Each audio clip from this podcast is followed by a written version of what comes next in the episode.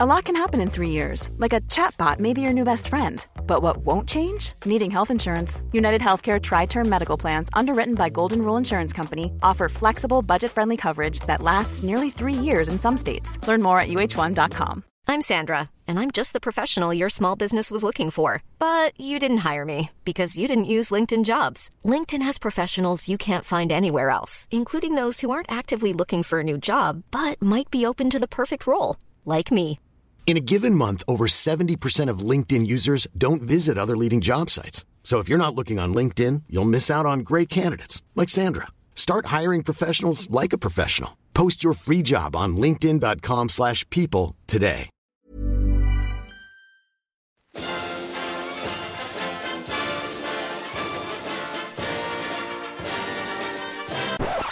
Well, hello everyone, and you join us here today. Well, still me, by myself without Tom, uh, who's still on holiday. I satiated my boredom last time by talking to my wife, and today I'm going to be talking to you because we asked you to post some questions for us. And um, across the various different platforms, there were around a thousand. Uh, I won't lie, I didn't read all of them, but I did read a lot of them, and we've taken a selection here, kind of at random really, to answer today. So let's get started. Um, Spaghetti asks, I want to know the Grail watch from the hands. So this is on the assumption that I can have a collection of watches and this would be my favourite of all of them. It would probably have to be A. Lange 1815 chronograph. I know there are potentially more complicated watches and perhaps even higher end watches, but for me, the 1815 chronograph was the watch that made me realise there was more than Rolex and Patek Philippe and, and all the brands that I was aware of, and I started to see, oh, hang on, there's there's a lot of other stuff going on here, and was the gateway to discovering brands like uh, Philippe Dufour and the like. So I think that would be the one for me. Inner Patience asks, what are some of the bigger trends you see developing in the watch space? Um, to be honest, the biggest trend I see, aside from things like colour and size and stuff like that, is a a trend towards having more and more watches in collections, making things harder to choose from, making more choice overall. And I'd, I'd really like to see the opposite. I'd like to see consolidation. I'd like to see brands being more confident with the pieces that they're making, slimming it down a bit, making it easier to choose from. Independence OK7286 asks, What's one really hyped watch that has disappointed you? Um, it's going to have to be the triple split. Lol joke. Um, to be honest, I'm a pretty cynical guy, and so when it comes to hype, I tend to err on the side of caution. So usually something is either as disappointing as I expected, or is better than I expected. So probably a negative outlook, but it served me well so far. A cursed user asks, How are you? I'm very well, thank you. I hope you are too. Baguette Omelette asks, What is your lighting setup? It looks so amazing. Well, thank you very much. Um, we do get quite a lot of questions asking about the lighting and camera setup, predominantly about the camera. Uh, we shoot with Blackmagic cameras. They give us the opportunity to shoot in RAW. When you've got things that are very reflective, it's good to be able to capture all of the detail in that um, in the highlights. And the Blackmagic RAW allows us to do that. But really, a lot of the look comes from the lighting, and we do have a fairly simple lighting setup, it has to be said. Uh, big diffusion, close up to the watch, with a spotted light targeted where we want it to be, and then a little bit of reflective fill kicking back around it just to pick up the shadows on the other side. If you were to see it, you would probably be a little bit disappointed. Beyond Joe asks, How did you develop a love for watches? Also, how did you get your current position? Almost one and the same, really. As, as many of you know, I used to be a civil engineer, and um, being someone who was interested in engineering, that inevitably led me to watches as well. Uh, I, I purchased my first Rolex when I graduated my civil engineering degree, which I did during work. And uh, that, that was when a Rolex was affordable like that. But what I didn't really like was how the civil engineering was going. It was very bureaucratic, a lot of red tape. So I saw a job being advertised with Watchfinder to write about watches, doing watch descriptions and things. And I'm also a writer. I've, I've written a few novels. Um, feel free to go find them. So I applied for the job, uh, I spoke to them, and I said, like, hey, why don't we do something more? Why don't we write stuff that people would like to read, not just descriptions about watches, but reviews and whatnot? And that's sort of where the job came from. And I've just been growing that ever since. Silver Fox ST says, Do you feel like there's a recent resurgence in appreciation for quartz watches? There definitely will be. If you think about the 50 year circle of collectability that happens with the uh, auction houses and the collectors who are buying up stuff that's moving into vintage, we are we're talking about 70s watches, APs, Nautiluses, things like that. We're going to start moving into the quartz watches of the 70s and 80s soon. Those original quartz watches will start to become auction favourites, and I think the brands will start to re-evaluate their approach to quartz. M. T Bone says, Are those really your hands in the videos? Yes, yes, they are. We don't have hand model budget. Don't be ridiculous. Samuel Michelson asks, What do you have in your watch collection? Um, I recently recapped that in a, a video with my wife. Uh, if you're interested, you can pop back and watch that and find out. Dominic Lee asks, How do you know you're buying the right watch? You don't really. There's a number of different metrics you can try and follow. There's how do you feel about it? Does it excite you? Does it tick all the boxes in terms of emotional response? Is it affordable? Are you getting the best deal? Is it available nearby? Does it do all the right things from a practical perspective as well? If it does all of those things, it's going to be a good watch, probably.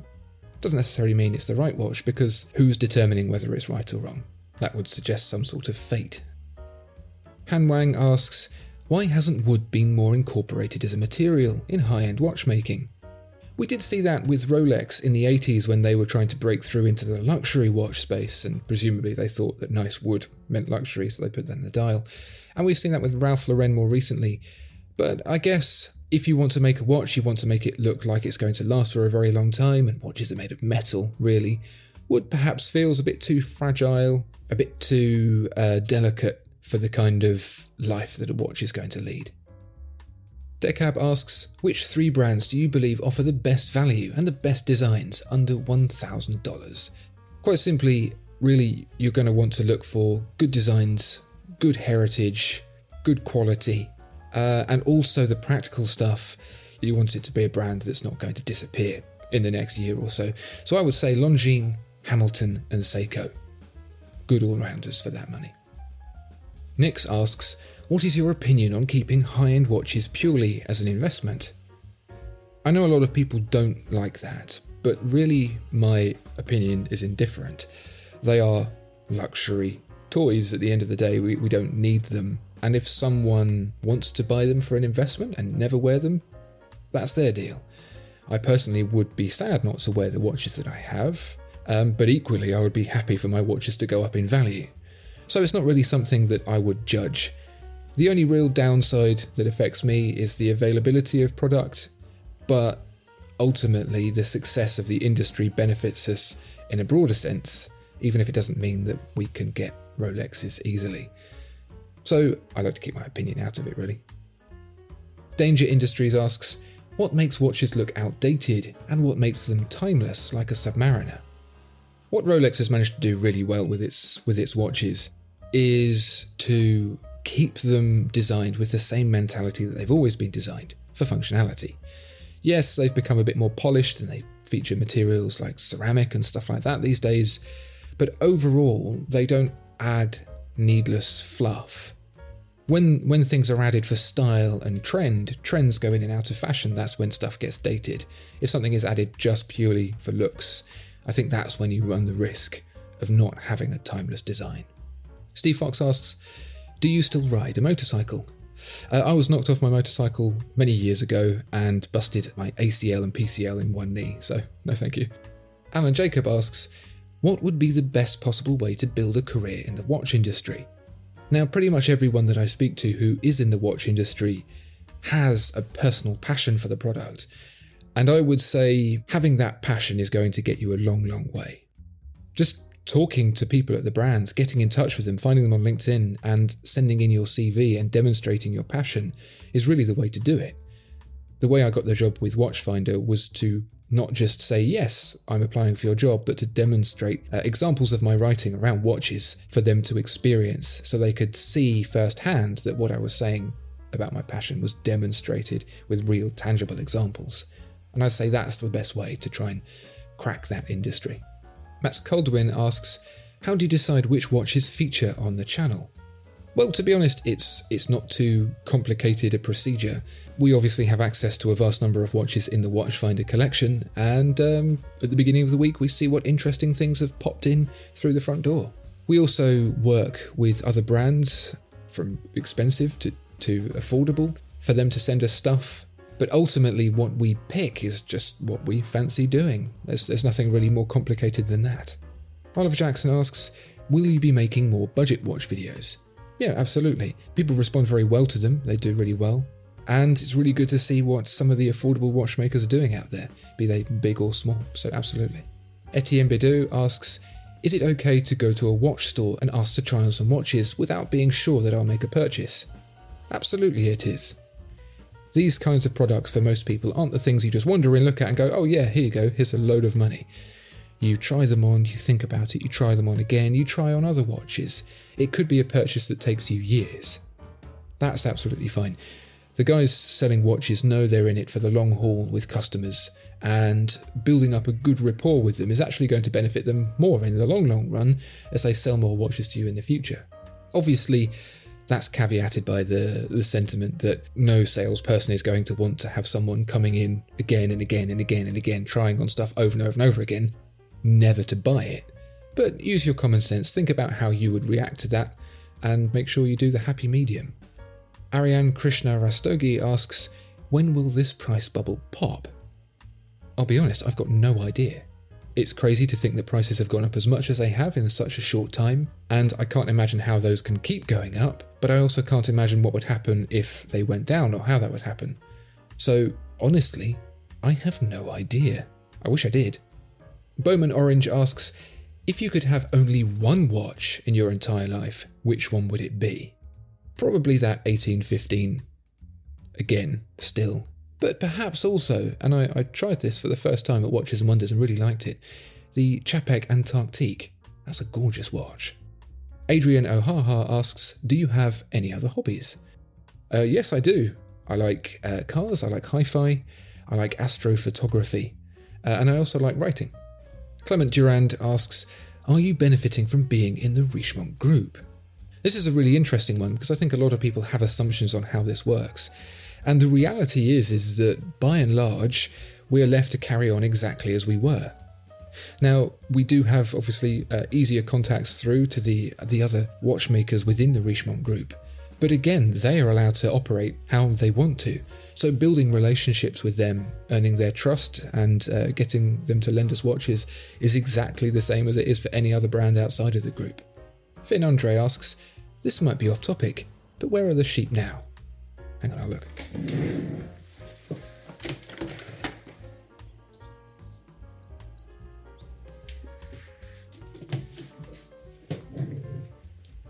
They're down the other end of the field, but they, they might make an appearance at some point.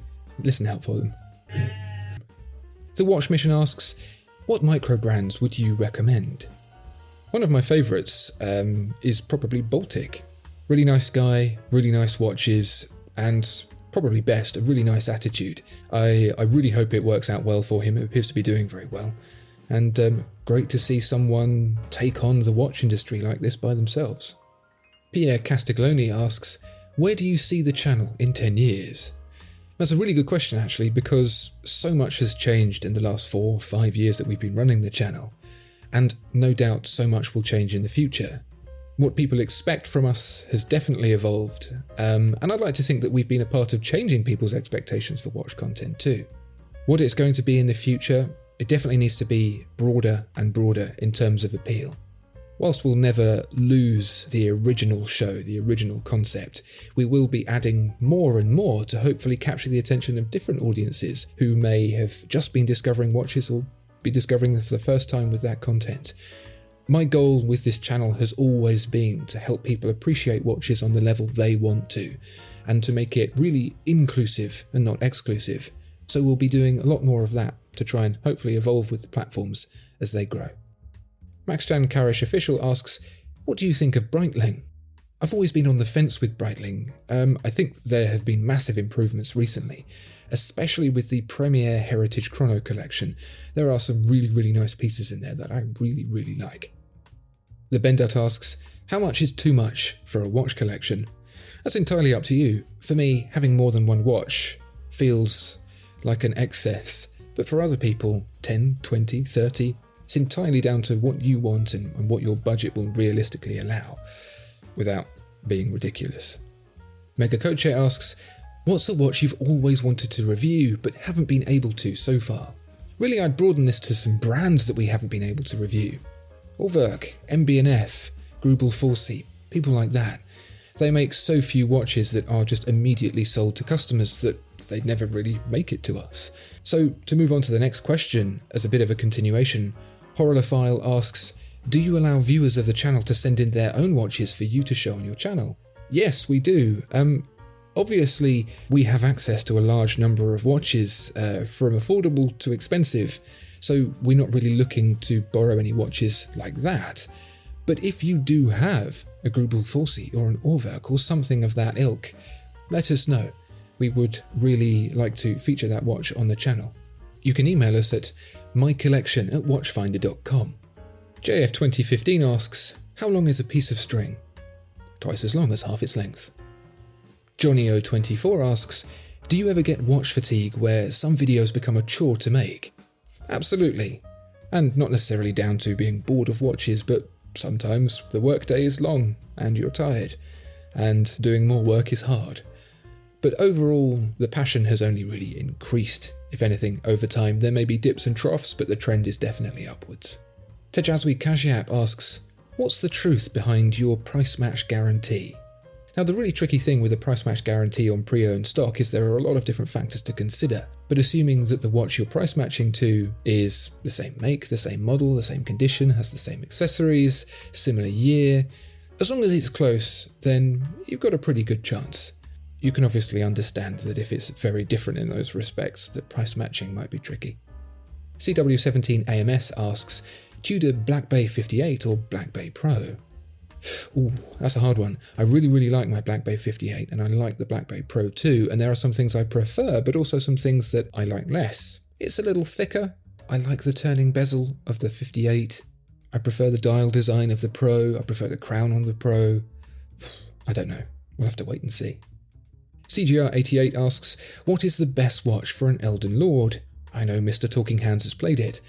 I haven't actually got to Elden Ring yet, I'm still working my way through Demon's Souls. Um, but something light and slim that increases iframes would be my preference.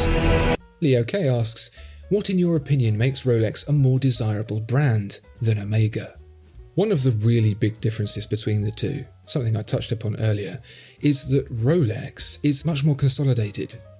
It's much easier to navigate. You can choose do I want the Daytona chronograph? Do I want the GMT? Do I want the Diver Submariner? And then you go down in there and configure. With Omega, the Seamaster collection is so wild and varied. You can have a chronograph for any different design. And while some people might say, yeah, good, it gives you more choice, for me, it's bewildering, and I really struggle to pick one that I think I prefer over the others. Just Blue Allen asks, Did you bring back any freebies or merch from Watches and Wonders? Um, there's probably a bit of a misconception about the freebies that you get from brands at shows like this, certainly for people like me. Uh, USB sticks with press kits on, maybe a, a, small box of chocolates. Probably the best thing that we got, that my wife now has from Oris, is a, a jumper with the Oris bear on the front. But that's about it. Ploskas asks, What are your thoughts on the code 1159 from AP? I'm mixed on that one. I think I like it, I don't love it, but I think I like it. I like what they're trying to do. I like that it's different. I like they're trying something new and brave and not just sticking to what they know. But it doesn't grab my attention in a in a really strong way either. I don't know. Maybe I'll warm to it over time. Maybe it's a bit ahead of its time. I guess we'll have to wait and see. Jerial XT asks, What movements have you personally seen that contain the epitome of ultra high finishing? Um, Grand Seiko's Credor is certainly one of them handling the Eichi 2 was really uh, quite a shock to see just how much further high end finishing can go. Ferdinand Berthoud as well, I uh, experienced those for the first time at Watches and Wonders. Supposedly they make 30 watches a year, uh, with the finishing taking up the vast majority of the time on each, and it, it really can tell. Looking at those under high magnification is mind blowing. GB Vicenio asks, When will you take your show on the road? Stateside. Well, keep your ear to the ground because, well, keep your ear to the ground. And finally, Sumed asks, or rather says, Show us your face. Now, here's a question back to you guys. Would you like to see our faces? Do you think our videos would be better with our faces in them? Do you think that would be better for the channel overall? And if you can't wait for that, my face has been posted. You just have to know where to look. Thank you very much for all your questions. Um, it's been really a pleasure to go through them all and answer some of them. And we look forward to talking to you again in the very near future. Please do subscribe and see you next time. Bye bye.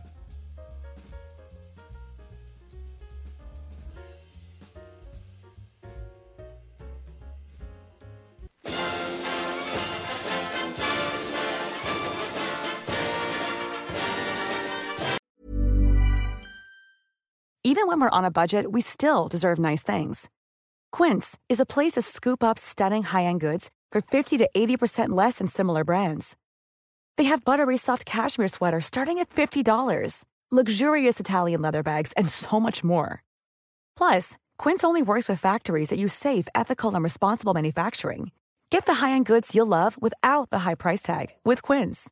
Go to quince.com/style for free shipping and 365-day returns.